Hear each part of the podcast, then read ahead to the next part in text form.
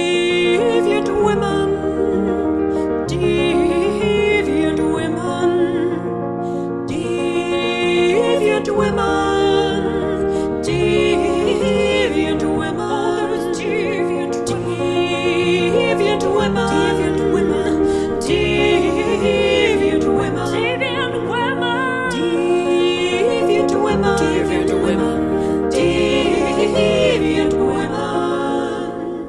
Hello and welcome to Deviant Women! My name is Lauren, And I'm Alicia. and we are your hosts once again, as always, on the green chairs. On the green chairs. It's a very key detail. Yes. Here to take you through the lives of different deviant women from history, mythology, literature, and contemporaneity. That's right. We're here once again. You're a little bit sick, Alicia. Um, I got a husky, bit of a husky voice. So I'll do most of the talking this time. Oh, that's good. Yes, that would be excellent if you could do that. I'm just uh, a little bit snotty, a little bit phlegmy over here. Delightful stuff. Yeah, that was me a few weeks ago. Yeah. It is winter now. my turn now. Um, and we've had a, a fun couple of days. Look, I think, Lauren, we should just take a moment because there is something that's very close to our hearts that just happened recently, and we should just take a moment to just deconstruct some of Eurovision. Just honor it. Just it has to just be a moment. Just a moment. That's fine. Eurovision. So, you know, our friends in Europe will know what we're talking about, and they'll wonder, why the fuck are we even in it? And that's a very good That's a question. really good question. And to our European listeners, we say we're We don't sorry. know. we're sorry. We wish we weren't in it either. Uh, the novelty has worn thin, so hopefully we'll stop being in it soon. I do appreciate though that despite the fact that Australia as a colonized nation has a lot of people from European heritage. Oh, we've got so many European. with immigrants. only Heaps. and most of us only have one or two generation differences from our european heritage so there is that argument but i really really really like the fact that not a single one of our australian representatives at eurovision have had a european heritage That's true. it's been very diverse indeed. very diverse i really like it Uh, yeah, we've seen some pretty good representatives in the Yeah. few years that uh, we've been in it, but hopefully it'll stop now. Yeah. Uh, we want it to stop as much as you do because really it's just quite silly. And our Jess Malboy did not do so great simply because everybody's sick of us. Uh, Jess Malboy's performance was actually really quite good. yeah She was quite stellar, shit all right but uh, everyone's a bit over it. Yeah. So that's fair enough. To all of our listeners in every other part of the world who have no idea what we're talking about, don't worry about don't it worry about it. So if we're not in Europe, then Lauren, where are we in the world? we are in north america mm-hmm yes Yeah, whereabouts? It's a It- big place. in the united states part Yeah. of north america Still a large place. quite large south dakota All right, good. Narrowing it down. South Dakota for a little while. Then Mm-hmm. we're going to go to Indiana. I'm going to go to Utah. I'm going to go to Washington, D.C. Oh, I like it. Great. Excellent. Let's traverse the We're gonna traverse United the plains. States. We're going to spend some time in the plains and the prairies. Oh, Actually. good. I like Yeah. it. Lovely. Which is good. We are with a really fascinating rebellious woman. Ooh. We're with a woman named Zakala Shah, which is a Lakota name, which means red bird. Mm-hmm. And her Christian name is Gertrude Bonin. And she was born on the Yankton Indian Reservation in South Dakota in February 1876. oh, we're in the 1800s again. Sorry, I can't help it. Here we are again. That's all right. Do you no, know- good time. Do you know why we're here though? It's Why? because I came across this woman and I was so entranced by a particular image of her. Were you girl crushing? I have a mad girl crush Oh, you're girl on crushing. Zitkala Shah. Like she is a beautiful, beautiful woman. And I don't mean to say that in and she's also an incredible intellectual, activist, writer, musician, but stunning. Just It's all right, Lauren. Look, She's it's when really you girl crush, you beautiful. girl crush. There's n- nothing to be done. But you know what the thing is? It's that she looks so of our time. Like these. Oh, I, that's so weird, isn't it? When you look at photos and Yes. people really look like anachronistic. Like you Yes. look at photos and you're like, that person looks very modern. Yes. Or you look at a modern photo and you think that person looks very historical. Yeah. Like that's a weird thing. That, Looking at photos, there's happens. these like a quite a number of photos of her in her twenties, and she really looks like she would be like the way that it's the intensity of the stare on her, like the way that she's staring down the camera. This this kind of wild intensity in her eyes that just seems completely at odds with what we typically see in kind of demure Victorian feminine photographs, you know? Mm, mm-hmm. Yeah, yeah. And so she obviously just this is one we should entranced all me.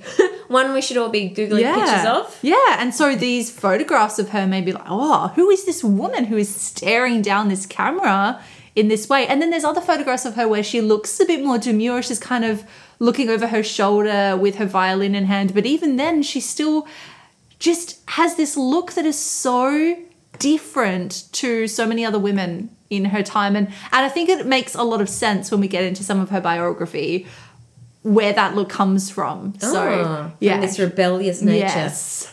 Excellent. Yes. I love it. Let's dive Yes. Have you have you heard of her before? in. no. Well, this is I don't know if she would be ma- perhaps the name would be more familiar to our North American listeners. You might have all grown up with the stories of Zitkala Shah. I don't know, but to us in Australia, she was a completely new figure to me. I had never heard of her before. So when I came across her story, I was really excited. So I apologize if I get any pronunciations wrong though because I am Australian and I, I'm not familiar with the pronunciations, but I will give it my best. Do you like how often we just fall back on "Oh, we're Australian, therefore we can't pronounce We can't anything. talk properly. we, don't- we can't speak good language. Nah, at least when I talk like this. Put on your proper podcast presenting voice. Yes. And let's dive in. And let's go in. All right. So, like I said, she was born in the Yankton Indian Reservation in South Dakota, and she was raised by her single mother. Her father was a German American man named Felker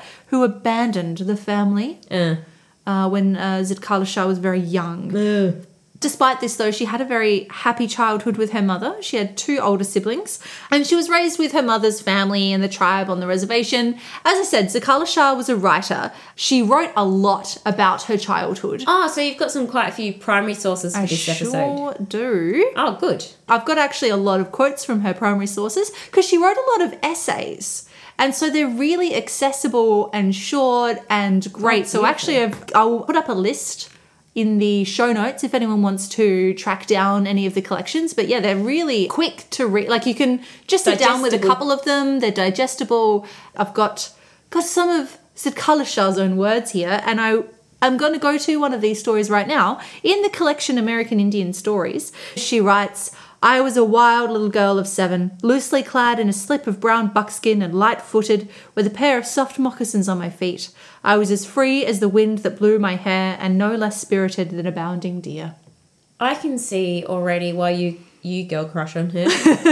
a However- kindred spirit, Lauren. A kindred spirit. Oh, But this wild life in the wilderness with her free flowing hair and her soft moccasins on her feet, it's not forever. Couldn't don't last. laugh. It couldn't no, last. don't laugh because it's going to get shit. Uh oh. So we're gonna- Yes. we're going to get a bit real. We're going to get a bit real because when she was eight years old, missionaries came to the reservation. Uh, yeah, shit gets real. Yeah. So they were recruiting children for the Quaker school. Recruiting. Recruiting That the word- children. is that the word we're That's gonna the word we- use? that's the word that's used. Okay. Recruiting children for Uh, the Quaker in inverted school. commas, recruiting. The school was called White's. what? Sorry. This is- yes. no. Just this wait. Started Just wait. badly. White's Manual Labour Institute. Oh, so White was a person. White was a person. But when you put it in, and like I had the same Also reaction an ironic title. when I first read it. I was like, "White's Manual Labour Institute? What the fuck kind of a place is it? Are we in Oliver Twist?" so yes, it was a school founded by a man named Josiah White. Okay. For the education and advancement of children. Yeah. Obviously.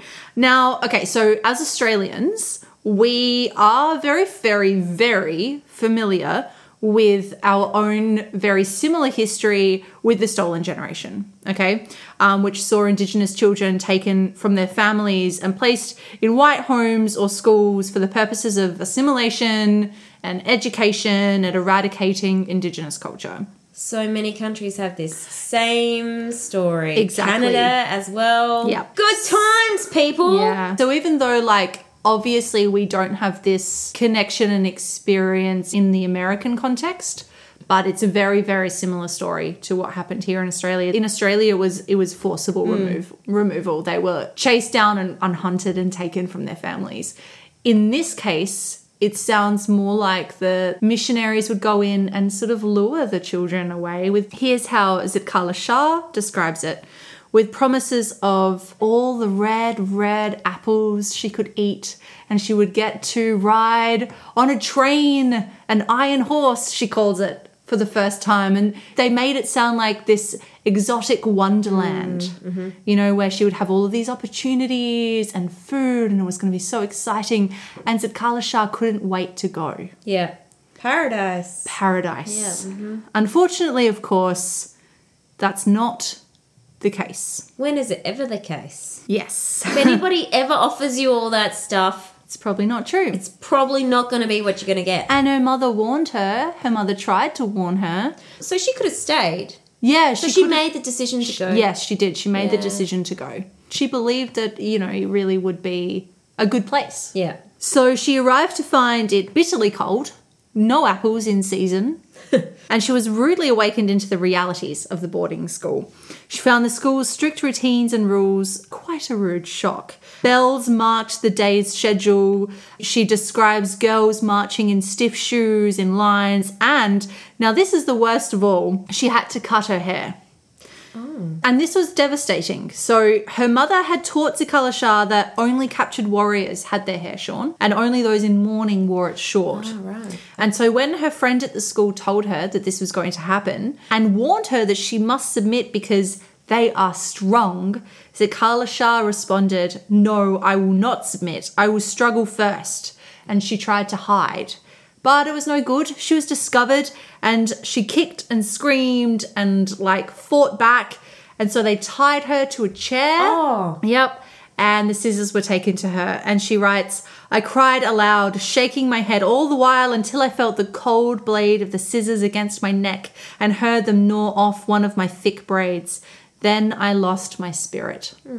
This is the whole problematic thing of like, w- you just come in with your concept of what's good and what's right, Yeah. and this is the best thing to do. And oh no, you know, you're in a boarding school now, and I'm sure lice is rampant and whatever. So we're Mm. going to cut your hair, and that's the easiest option. But of course, it's this whole culture that's lost in translation. But that's the whole point. that's the whole point, isn't it? They're It's, severing them from their culture. That's, That's what they right. want. It's a process of assimilation. yeah. You know, they had their hair taken from them, their clothes taken from them, their names taken, Mm, their names. Your name is taken from you, your language is taken from you. Everything that ties you to home It's is, severed. gone. And that's the point. That's the Mm-hmm. Yeah. whole purpose And of that's these such a places. symbolic severing too, isn't it? Yeah. Like an actual physical severing. yeah, yeah, yeah. Like it would be f- painful. Yeah. And so this is just the first of many indignities that she'd suffer at the hand of the missionaries, but it's also the first of many of her moments of resistance and rebellion against such indignities. Like I said, language is gone. Hair is gone, clothes are gone. Also, were her cultural stories, and this for Zakala Shan is very important. Instead, they were replaced with biblical stories, and so the Great Spirit became God. And for Zakala Shan, by the way, she always saw the two as being the same thing. She she describes them as being one. However, she mentions that her traditions never spoke of the Great Spirit's enemy, this horned devil the missionaries were always on about. And that comes up again l- later in her life. So, in her au- bi- autobiographical text, she writes that she felt that she'd become an unrecognizable version of herself. My body was given back to me, sprawled out, distorted, recolored. Mm.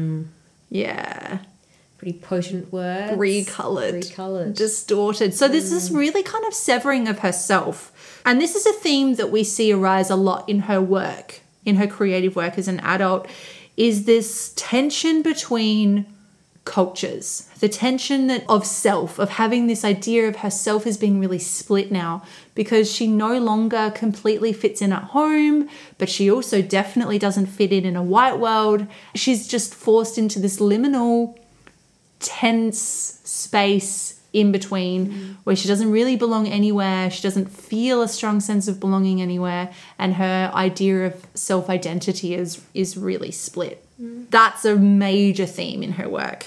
So yeah, so she spent six years of her life at the boarding school, and many of these schools So how old was she when she went into the boarding Eight. school? Eight. Yeah, right. Yeah, yeah. So eight through to 16, I guess, around that. Many of these schools, like, since have been discovered to have had cases of, you know, sexual abuse, manual and physical labor, mental abuse. You know, I mean, again, really common stories, you know? Sadly, also stories that don't happen to be all that uh, unique to the 1800s either. No, no. stories that gee, they continue to happen over and over again in Yeah. history. They never go away. Those stories. No. It's really quite shocking, isn't it? How when we look at history, we see how, How much we recent it is. yeah we see how recent it is and see how little we ever fucking learn. Yeah. Isn't that great about history? Great, Lauren, regale us with some more lessons we haven't learned. All right. Well, I'm going to give this little summary of the boarding school kind of experience from Julie Davis, who argues Julie perhaps Davis? Julie Davis. Perhaps the most fundamental conclusion that emerges from boarding school histories is the profound complexity of their historical legacy for Indian people's lives. That's her words, oh, by the way. The diversity among boarding school students in terms of age, personality, family situation, and cultural background created a range of experiences, attitudes, and responses. Boarding schools embodied both victimization and agency for Native people, and they served as sites of both cultural loss and cultural persistence. These institutions intended to ins- assimilate Native people into mainstream society and eradicate Native cultures became integral components of American Indian identities and eventually fueled the drive for political and cultural self determination in the late 20th century. Yeah, and that's so important, isn't it? That idea of persistence. It's that whole idea Yeah. of, of these sorts of institutions or these ideas that are actually try they try to suppress, to oppress, to destroy certain things, and in the end, all they really serve to do is to light a fire Yeah. to actually persist. And this is certainly the case with Sitkala Shah. It totally lit a fire in her. So I was reading these stories about how she became actually quite compliant, but in a really subversive way. Yeah. So like when she was asked to mash turnips, she was like, I'm gonna mash those fucking turnips so hard. They're gonna turn to complete mush and liquid and you won't even be able to keep it on your fork. And Ah, the turnip rebellion. like this is the type of stuff like that it. she does. It's this kind of I'm doing what you said. I'm doing Yes. what you asked. yeah, but she's trying to take back the power every time. Yeah, like she's, yeah. and that's what I think is just so cool Mm. about it. I just think she's so cool. She did really, really miss home though. She left when she was eight. Well, she was Holy eight. Yeah, yeah, Oh, crap. yeah, yeah. She went back once, three years in, and then came back to the boarding school again. Her mother wanted her to stay home, but I think she actually wanted to finish her education. Hmm. So even though it was not a great place, she did want to become educated. And that's part of the whole tension that she felt Yeah. her whole life. Split of identity. Exactly. It's that she did want to educate herself and she did want to like achieve all these things, but she knew that in doing so, she was playing into this Hmm. white man's game. Well, and educate herself in an Anglo concept as Yes, well. Like, exactly. it's a Yes. different kind of education. Yes, It's not the absolutely. same education she would have got with- had she stayed with her family. Yep. It's a different concept of education. Yes, and that's a really primary concern of hers. So yeah, so after 6 years at the boarding school, her mother really wanted her to return home, but she she wanted to continue her education even further, and so she enrolled in Earlham College in Indiana. So she turned her longing for home into more creative pursuits, which is a good way to, you know, expend that energy and she began writing about her culture and life back home in the west on the plains and in particular she began translating native american legends into both latin and english Oh, that's pretty fancy. yeah Mm. at college though she was somewhat of a recluse she didn't socialize very much she continued to miss her mother very deeply but she like i said she channeled this energy and she became really really talented and these talents started to be to get her recognized she was studying the violin I was and going to the say, because piano. you mentioned before that there was a picture of her with her violin. Yeah, so she became a great violinist. She was a pianist, she was a singer, and she was a really successful orator. So successful, in fact, that at one competition, well, okay, so it actually, oh, it's a kind of, it's a mixed story. A little bit of good, a little Oh, bit of bad. no, It's not mixed great. bag story. All right, great. So she was at one oratory competition, right? Where representatives from college from all over the state had gathered at the Opera House. It was a big deal, yeah? The Opera House. The Opera House of Indiana. I'm going to imagine it's beautiful. and problematic. She is a Native American girl out of college. So she's got the double Whammy. Imagining there's not many of them around. Yeah, basically, that's the one. and she kind of, in, oh, I don't even like saying it because it's so problematic, but she came to be seen as this poster child. Oh, we've ha- we've been there before. We've been here before. Yeah, yeah, the poster child for the success of the Native American boarding schools. You know, like, Yeah. hey, look what a good job we're doing. We got this Native American girl all the way through to college. Yeah. See, it works. If we can do it with this one girl, we can do it with any. Yeah. Yeah. so yeah. she was unique. She was lonely. She was also, though, very, very successful. Yeah. Yeah. And so at this competition, there was a sign made with the word squaw on it that people held up in the audience. Um, they drew kind of rude, crude sort of drawings of like an in- of a Native American girl on posters. So the audience were pretty hostile Yeah. Hell basically. yeah. really hostile. She kind of describes it though as she she just grits her teeth Mm-hmm. and gets through it. And her her speech was actually titled "Side by Side," which was a scathing indictment of white society and Christianity's hypocrisies. Oh. Yeah. That's not going to be a popular topic. she fucking won a prize though. Yeah. Yeah, she walked away with a ribbon. She did a really good job. Um, but her victory was somewhat bittersweet, obviously. I could imagine, yeah. She took the event pretty hard. She knew no matter how successful she was, how educated she became, that she would always be an outsider. Yeah, never going to be good enough. Yes. Um, and at this stage of her life, that she was ready to, and I quote, curse men of small capacity for being the dwarves their God made them. Oh, wow. Yes. That's great. it is, isn't it? Curse men of small capacity for beautiful. being the dwarves their God made them. That's great. I Note love that, she says their God as Yeah. well, Yeah. not God. Yeah. Interesting. And no offense to actual dwarfs. No, this is all quotes. so she had, uh, in this moment, a bit of a self realization. For the white man's papers, I had given up my faith in the Great Spirit. For these same papers, I had forgotten the healing in trees and brooks. On account of my mother's simple view of life and my lack of any, I gave her up. I made no friends among the race of people I loathed. Like a slender tree, I had been uprooted from my mother, nature, and God. I was shorn of my branches, which had waved in sympathy and love for home and friends. The natural coat of bark which had protected my oversensitive nature was scraped off to the very quick. Wow, she's very descriptive. Yeah. Oh, yeah. She's Her prose good. is very descriptive. She writes about nature in really beautiful, beautiful ways. She decided that she was going to become a teacher and she took a post at Carlisle Indian Industrial School in Pennsylvania. Pennsylvania. Pennsylvania. I'd love And- to go to Pennsylvania. Really? I'd like a pin that says Pennsylvania. To add- Pennsylvania. Pennsylvania. oh, Lauren. Oh, Lauren. That was a really good pun.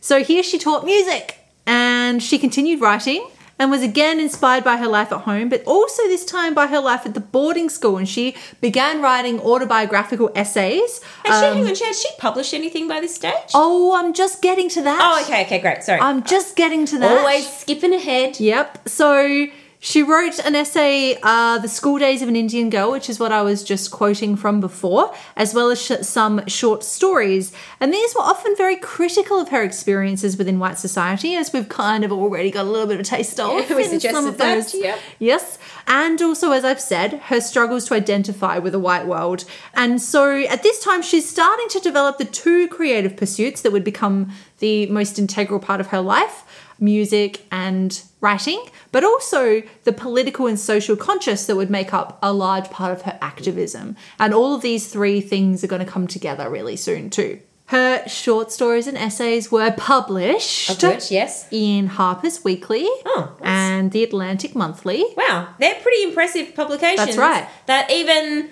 over 100 years later, Are still around. They're still around. Yeah, among others. She gained this kind of a reputation in Boston for her literary talents. She got a little bit of a fan club going, even, some might say. So just after this, she went to study at the Conservatorium of Music in Boston. And so she already had a reputation there for her like publications of these stories and she was, she was there kind of mingling with this artistic group of people and she became quite well known as being a very talented young woman. The kind of woman uh, I hate meeting because I'm like, fuck They're you. So fucking good at everything. Fuck you for being so good at everything. Because she's also at this stage, like those publications were in 1901 and 1902. She was being published. So 1901, she was in her early 20s, Mm. which is really impressive. Fucking impressive. God damn it. Let's not dwell. Let's not dwell on people who are published But and you know impressive what? in their Do you know 20s. what's also really impressive, Alicia?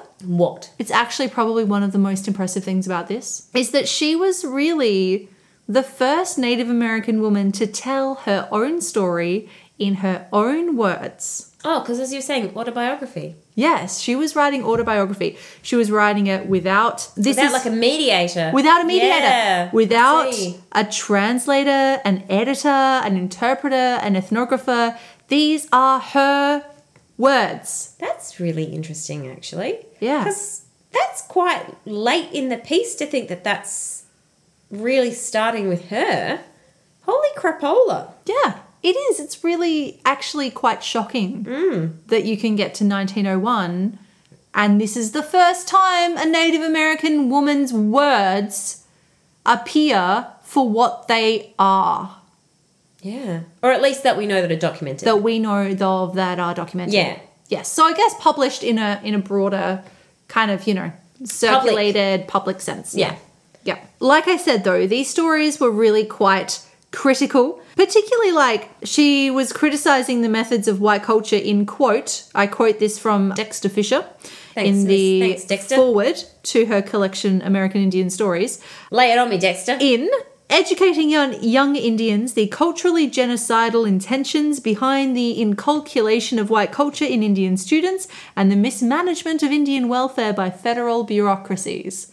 So, unsurprisingly, this didn't garner her a lot of favours among certain circles, particularly those stories that were critical of the Native American boarding school systems generally, put a bit of a bad taste in the mouth of, say, her employer at one of these. Eh. Native American boarding schools, a man named Mr. Richard Henry Pratt. few a Pratt. Oh, Pratt. there you go. Clearly a Pratt. A few too many truth bombs. Maybe. for you, Mr. Pratt. Hmm. Maybe just a cutlet too many truth bombs.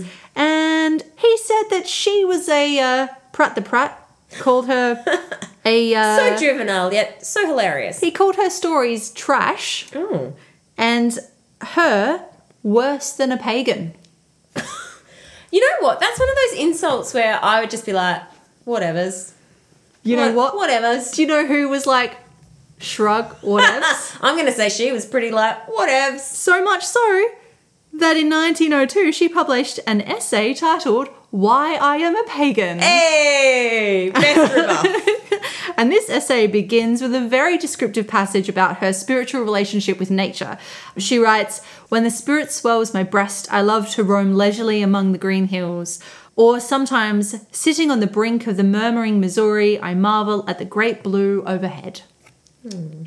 And it goes on to describe an interaction with a converted man who tells her Very pretty. like I said, really amazing descriptions of nature. You should read this essay. It's really quite short and you can find it online. Mm. I like the way you're like, even you have time to read this, Alicia. yeah. even you. Even you. Yeah, okay. Yeah. So she goes on to describe an interaction with a converted man who tells her he never sees her in church anymore.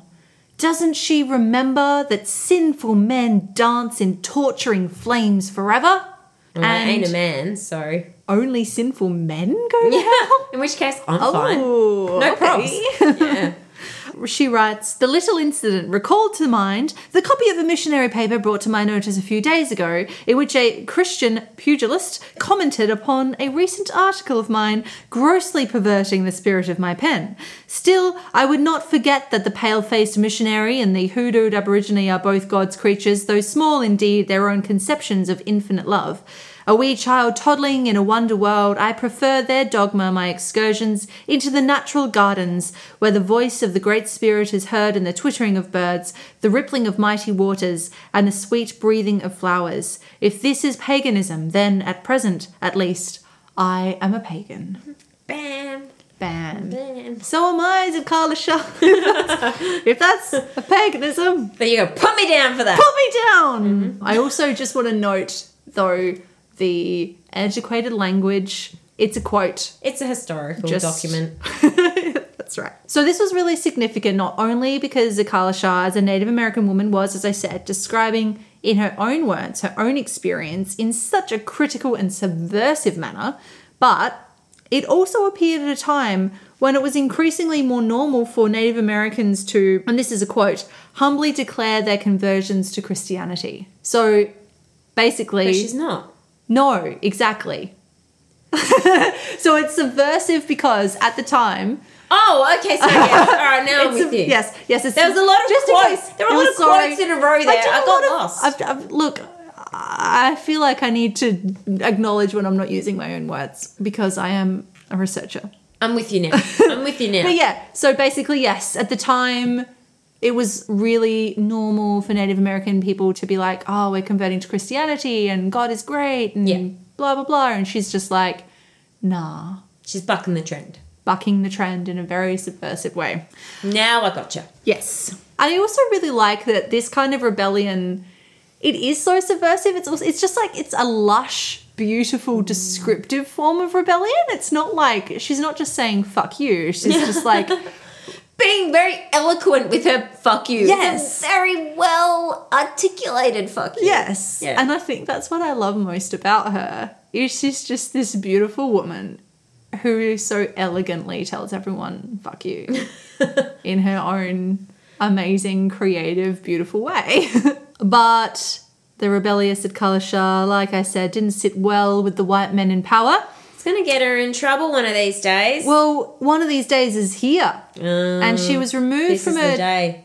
removed from her teaching post and instead she was assigned as a recruiter, essentially becoming one of those who was sent to the reservations to recruit children What? to the school. What the fuck? Yeah. Can she not do that?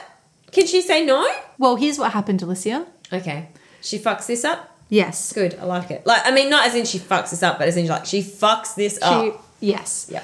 I mean, but first she does take the opportunity to go home. She hasn't been home for many years. She wanted to see her mum. So she goes home and she was really saddened by the state of the reservation. A lot of white people had started to move onto the reservation lands, which is not allowed.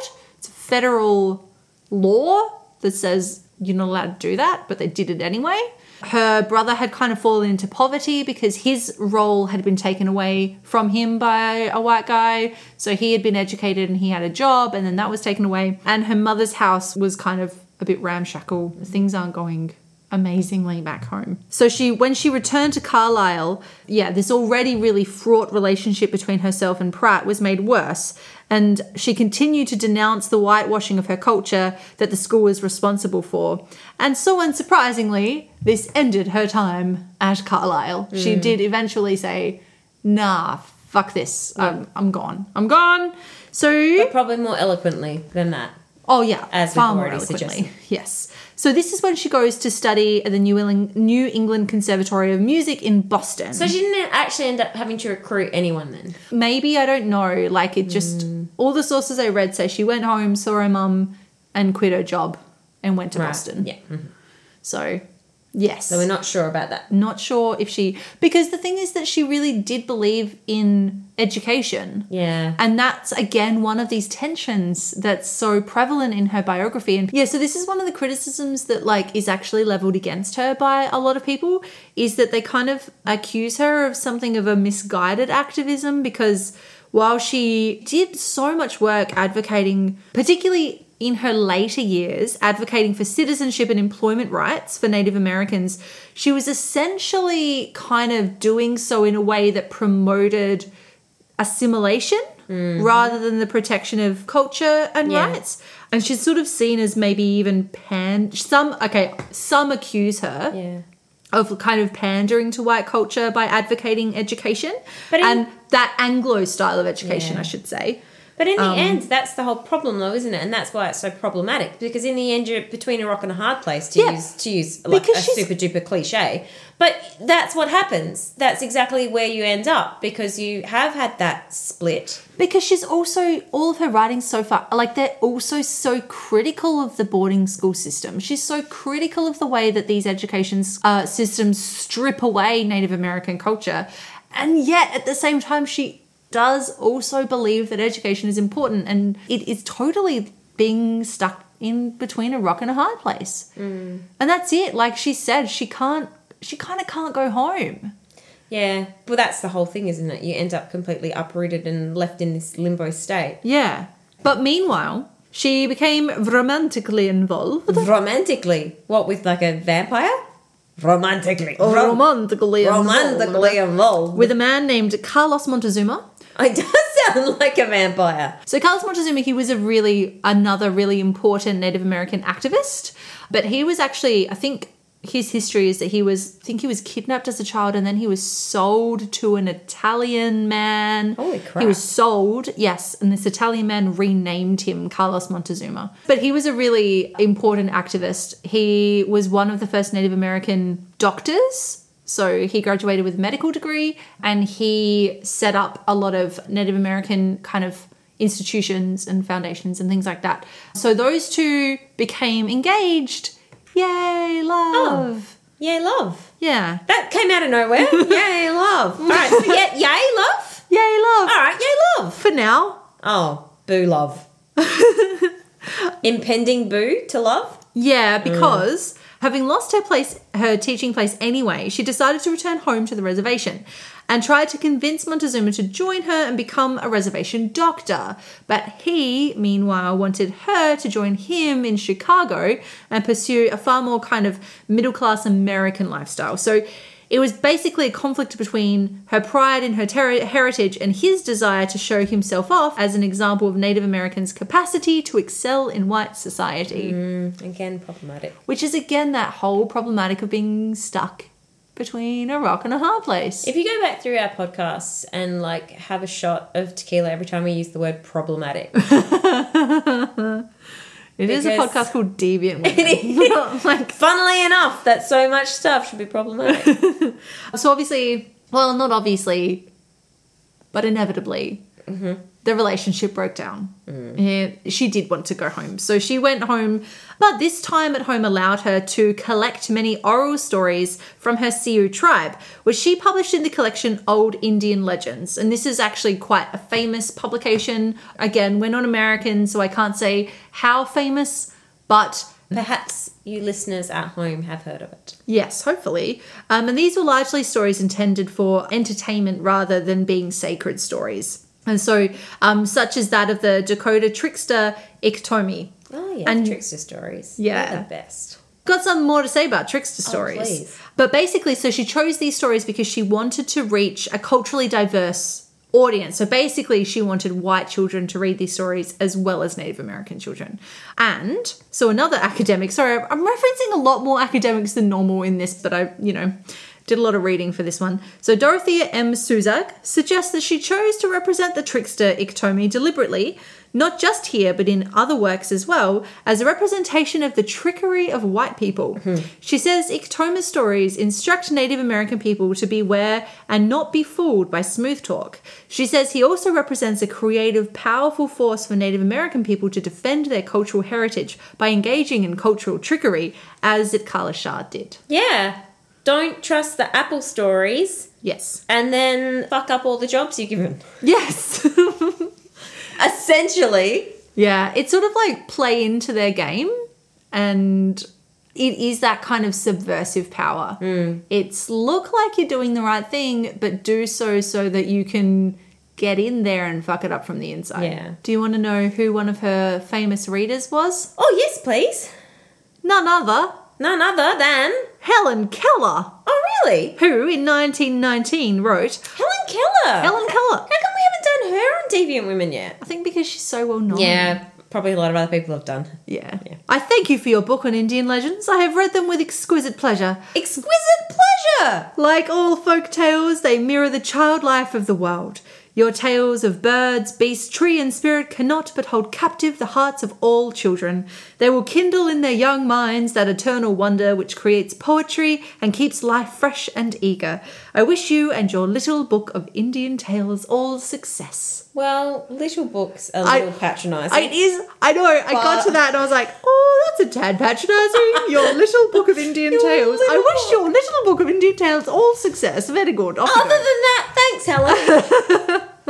Now, unsurprisingly, though, the high flying world of publishing, not the most lucrative. yeah. Not surprised about that, hey? Nah. There's no money to be made, people. there's no money in short stories. There's no money to be made in short stories. We know this. We know we learnt this the hard way. Yes. Yeah. We're Very- still learning this the hard way. So she became a clerk at the Standing Rock Reservation, where she met her new beau, Captain Raymond Telefacy Bonin. Shit, she's good at getting guys with awesome names, Yes. isn't she?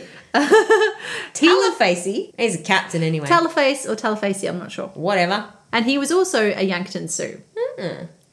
She transferred to the Uintah and Ouray Reservation in Utah, where they settled down and married. And her son, They didn't just marry, they married. they married. Marriage. her son Raymond was born Raymond. Raymond. Her Sorry. I just, Well, I'm so impressed with everybody's names. husband's name was Raymond. Oh. His first name's Raymond. But the rest of his name was pretty yes, bodacious. he was born in early 1903, and he was their only child. She spent the next few years in something of a creative slump, I'm afraid to say. Oh. She became frustrated with the conditions on the reservation and with the demands of motherhood. Hmm, that sounds reasonable. But it was here that she met a professor and composer, William F. Hanson, the original Hanson. I was gonna say And in 1910, the original Hanson Lauren. and 1910, they began collaborating on the music for an opera, the Oh. Sundance Opera. Oh wow! Yes, Does this opera still exist? I tried to find it and I couldn't. Oh fuck! Damn it! But Can I could somebody find, I find mean, I this? could find information about it. Zikalishav wrote the libretto and the songs. And it was based on sacred Sioux ritual, and the federal government banned it from being performed on the what? reservation. Oh for fuck's sake! But nevertheless, it was performed, it premiered in 1913 at the Orpheus Hall in Vernal, Utah. Orpheus Hall. What a Yes. great name for a hall. I know. And it was met with great critical acclaim. Hey, critical acclaim. It was the first opera to be co authored by a Native American. And so, what year was this? Nineteen oh. 1913 it premiered. Oh, 1913. Yeah. Oh, so, like I wow. said, she had a slump for a few years. Yeah, yeah. Mm-hmm. Then she wrote the Came opera. out of her creative slump. yeah. So, this was another breaking those seal- glass ceilings. Yeah, smashing them down. However, Oh. get Oh, ready for fuck's another sake, growth. This is a roller coaster ride. I know. Every step forward, we take a couple backwards. When it was later performed by the New York Light Opera Guild in uh, the 1930s, it was attributed solely to William F. Hanson. oh no! Yeah. You can't trust those Hansons. No. You can't trust them. I don't think it was his fault. I think it was the opera company's fault. Well, still, I like to blame the Hansons. But yeah, that's so typical, isn't it? Oh, yeah, you wrote half of this opera, but you're not white, so, and you're a woman, so we're just going to leave you off. Off you go. Off you go. Name. Let's just erase that from history. Well, it wasn't erased from history. Like, we still know about it. Let's You just know, erase that from the opera it was score then. it was erased from that particular opera in Yeah. the 30s. but that's fucked. It is fucked. That's the academic term for it. Fucked. I believe that that is the quote that's given quite often. yeah, technical term. So she's had done the opera, breaking more glass ceilings, and she becomes more and more politically active. So her activism really starts to come to the fore in the 20s. So she became the secretary of the Society for the American Indian, which had recently been established to promote Native American self determination. And it was established by her old flame, Dr. Montezuma. Hey, Carlos. As part of her duties, she corresponded with the Bureau of Indian Affairs, and this was where her husband worked, okay? so she began to criticize their I practices. wonder how her husband felt about her being so close with the old mate Montezuma. Well, I mean, he founded the society, but I don't think it necessarily meant that they worked in the same oh, sure, office. that makes sense. Yeah. Yeah. she began to criticize their practices. Um, she reported incidents of abuse resulting from children's refusal to pray in the Christian manner. Oh, And this, again, is another time when she pissed off some people. She's good at that. in summary, pissed some people off. So, like I said, her husband, though, works for the Bureau of Indian Affairs. She's pissed off some people, and her criticism got her husband dismissed from his position. That's not fair, though. This required them to move to Washington, D.C. I told you we were going to go to D.C. Oh yeah, DC. The top of the episode. Let's get there. So, according to other sources, though, it was her promotion to secretary of the um, SAI that saw them move to Washington, not because her husband got fired. So, I'm actually not sure. There's two versions of why they moved to Washington, but either way, they moved to They Washington. get to Washington. We're in DC. So, part of her role as secretary, she became the editor of its journal, the American Indian Magazine. And she began writing articles for them that continued her activist messages, particularly calling attention to social injustices. And among her writings from this period was a publication called Oklahoma's Poor Rich Indians An Orgy of Graft and Exploitation of the Five Civilized Tribes. Oh, what an orgy! That's what it says. this piece motivated the US government to step in and prevent corporations from defrauding Native Americans out of their land. So that's really significant. And so this also helped with the passing of the Indian Reorganization Act of 1934, in which reservations were placed under Native American control. So that happened in the 1930s. Oh, and so she had a hand in that. Yeah, yeah, this publication was one of the things that helped the government to finally do something. Wow, impressive stuff, Yeah, she did so much. Dude, she did so much. dude. Bodacious. yes. Um, she also began to lecture and lobby Congress on behalf of the SAI, promoting the culture and traditions of Native Americans. And this work saw her contribute to another, another monumental bill, the Indian Citizenship Act. Oh, so that wasn't until the 1930s. Yes. Wow. Which, Oh, well, hey, yeah, we can't Oh, talk. we We can't talk in Australia. can't Yeah. talk considering it didn't happen until About 1967. 30 years later. 30 years later in Australia. Hey. All right, that's fine. So, So good job, America. Yeah, you beat us on that one. Oy. It's awful. Of course it is. Oh, God. Oh, my God. This is that whole thing that we were talking about before where you just forget how recent it is. I know, actually, that history. I mean, this is just the last couple of hundred years. Yeah. Well, last hundred years. Yeah. it's super recent. Yeah. And Well, we like, and we like to congratulate ourselves now on thinking that we're like so advanced and so beyond all of that. oh, man. No. We're so not. She and Raymond, her husband, established the National Council of American Indians in 1926, which was an organization that helped secure citizenship rights. And Sikala Shah was also active in the 1920s in the movement for women's rights. Hey. Um, so she joined an organization called the General Federation of Women's Clubs in 1921, um, which was dedicated to diversity in its membership. So it was an intersectional feminist movement Wow. in the 1920s. Before the idea of intersectional feminism was even, even a, a thing. thing. So when we again talk about how recent history is, also this was a hundred years ago nearly, and then everyone just forgot about intersectional feminism, I guess, for like eighty years. Yeah. Just put that in Put the that on cupboard. the back burner Just for put that a back. while. We'll come back to that. Yeah, so that organization, like I said, it was dedicated to diversity in its membership and to maintaining a public vote for women's concerns. 1921, did America even have the vote for women in 1921? I don't know, actually. I'm not sure when America got the vote. Well, we I know we were ahead of them on that. We yes, So there you we go. do beat you on the vote. Because it's a competition, obviously. Everything's a competition. Um, It's all a competition. Just like Eurovision. And she continued her work with these organizations all the way up until her death in oh, 1938. yeah. So how old was she then? 61? apparently. Oh, wow. Yeah. That it's seems not that old. That seems like such a short amount of time has passed, and she's crammed all of that. Yeah. I mean, she crammed a lot in. Think about how much she did even just before she was in like her mid 20s. Yeah.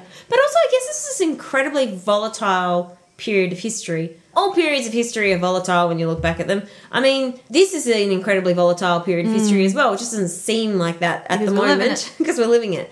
But I mean, this really is a, a point in history where there are so many turning points for so many different people in so many different cultural and gender ideas, so much Yeah. shifting and changing in terms of rights uh, and who has them and Mm. who doesn't have them.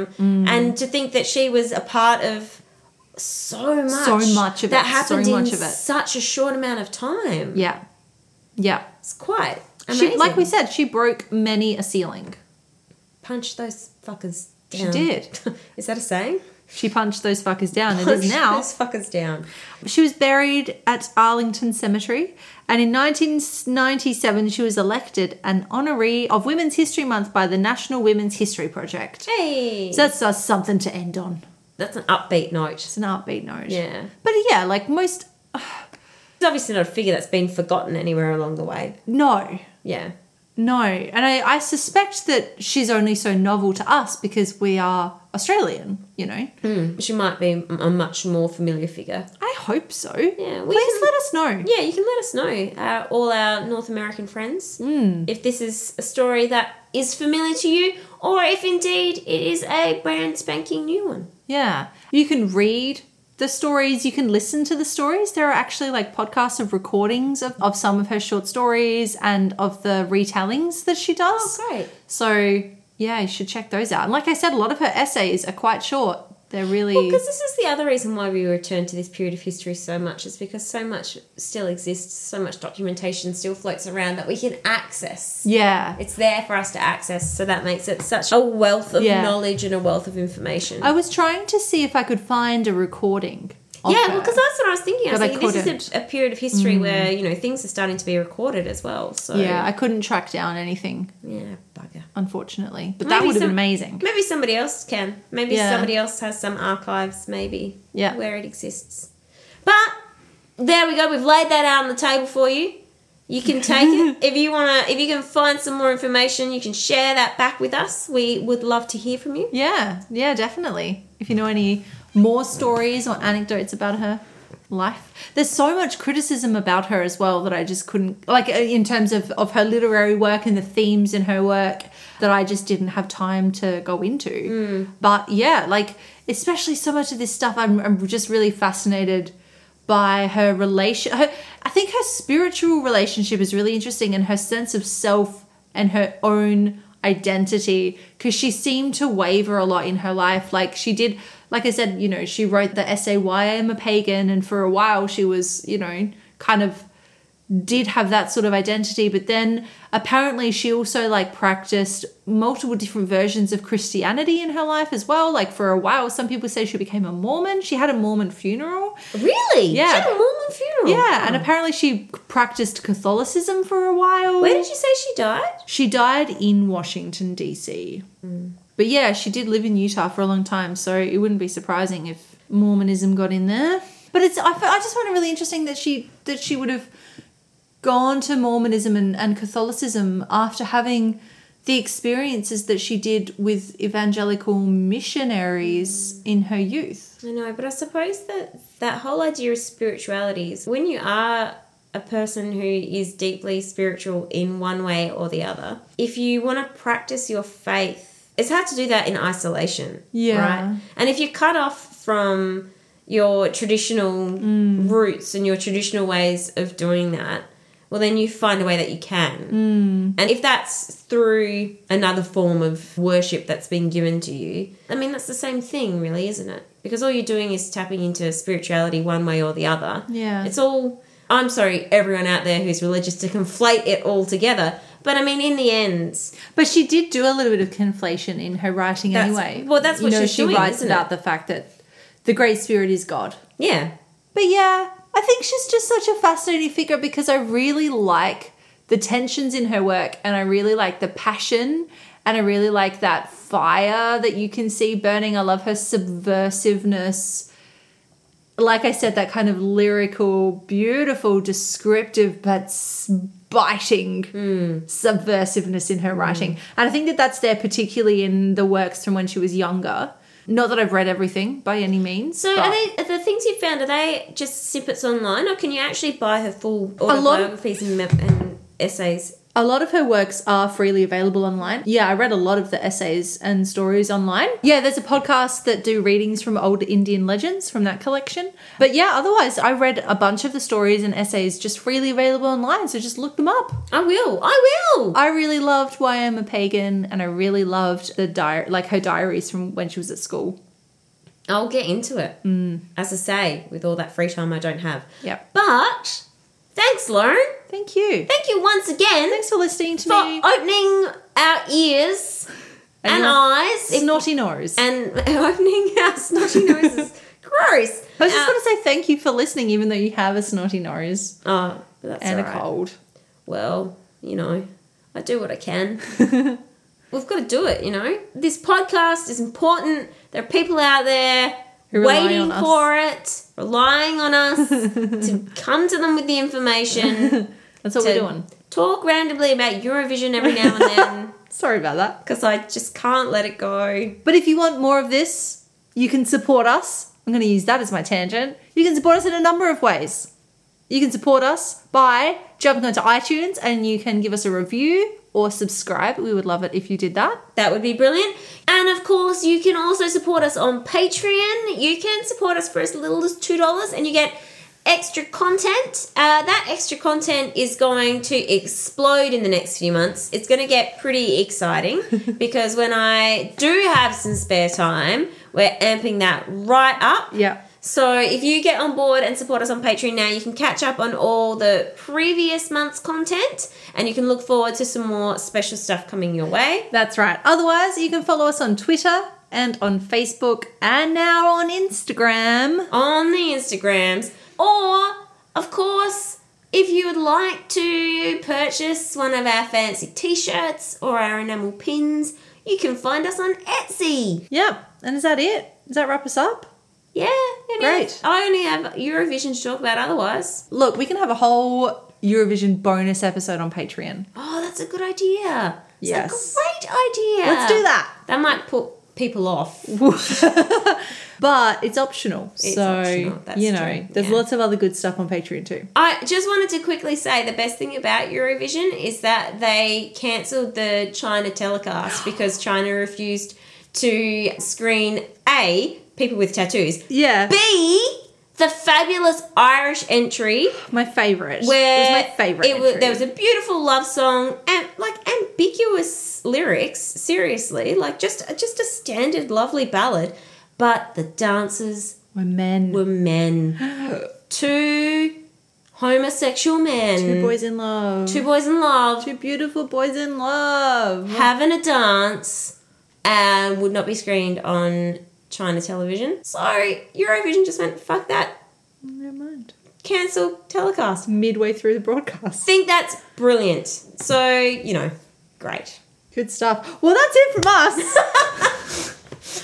We won't be talking about Oh my all God. about any of this stuff next time. In another two weeks, we'll be talking about something completely different. Actually, I'm up next, and to be Yeah. honest, I was going to take us to America as well in a similar period of history. Sorry. So you might end up getting a similar-ish period of history in a similar place in the fortnight, unless I change my mind between Alright. now and then. But we'll see. Until then, thank you very much to India Hui for the music and to Brendan Davies for the sound. And thank you very much to you for joining us. We'll see you again next time. See you later. See you later.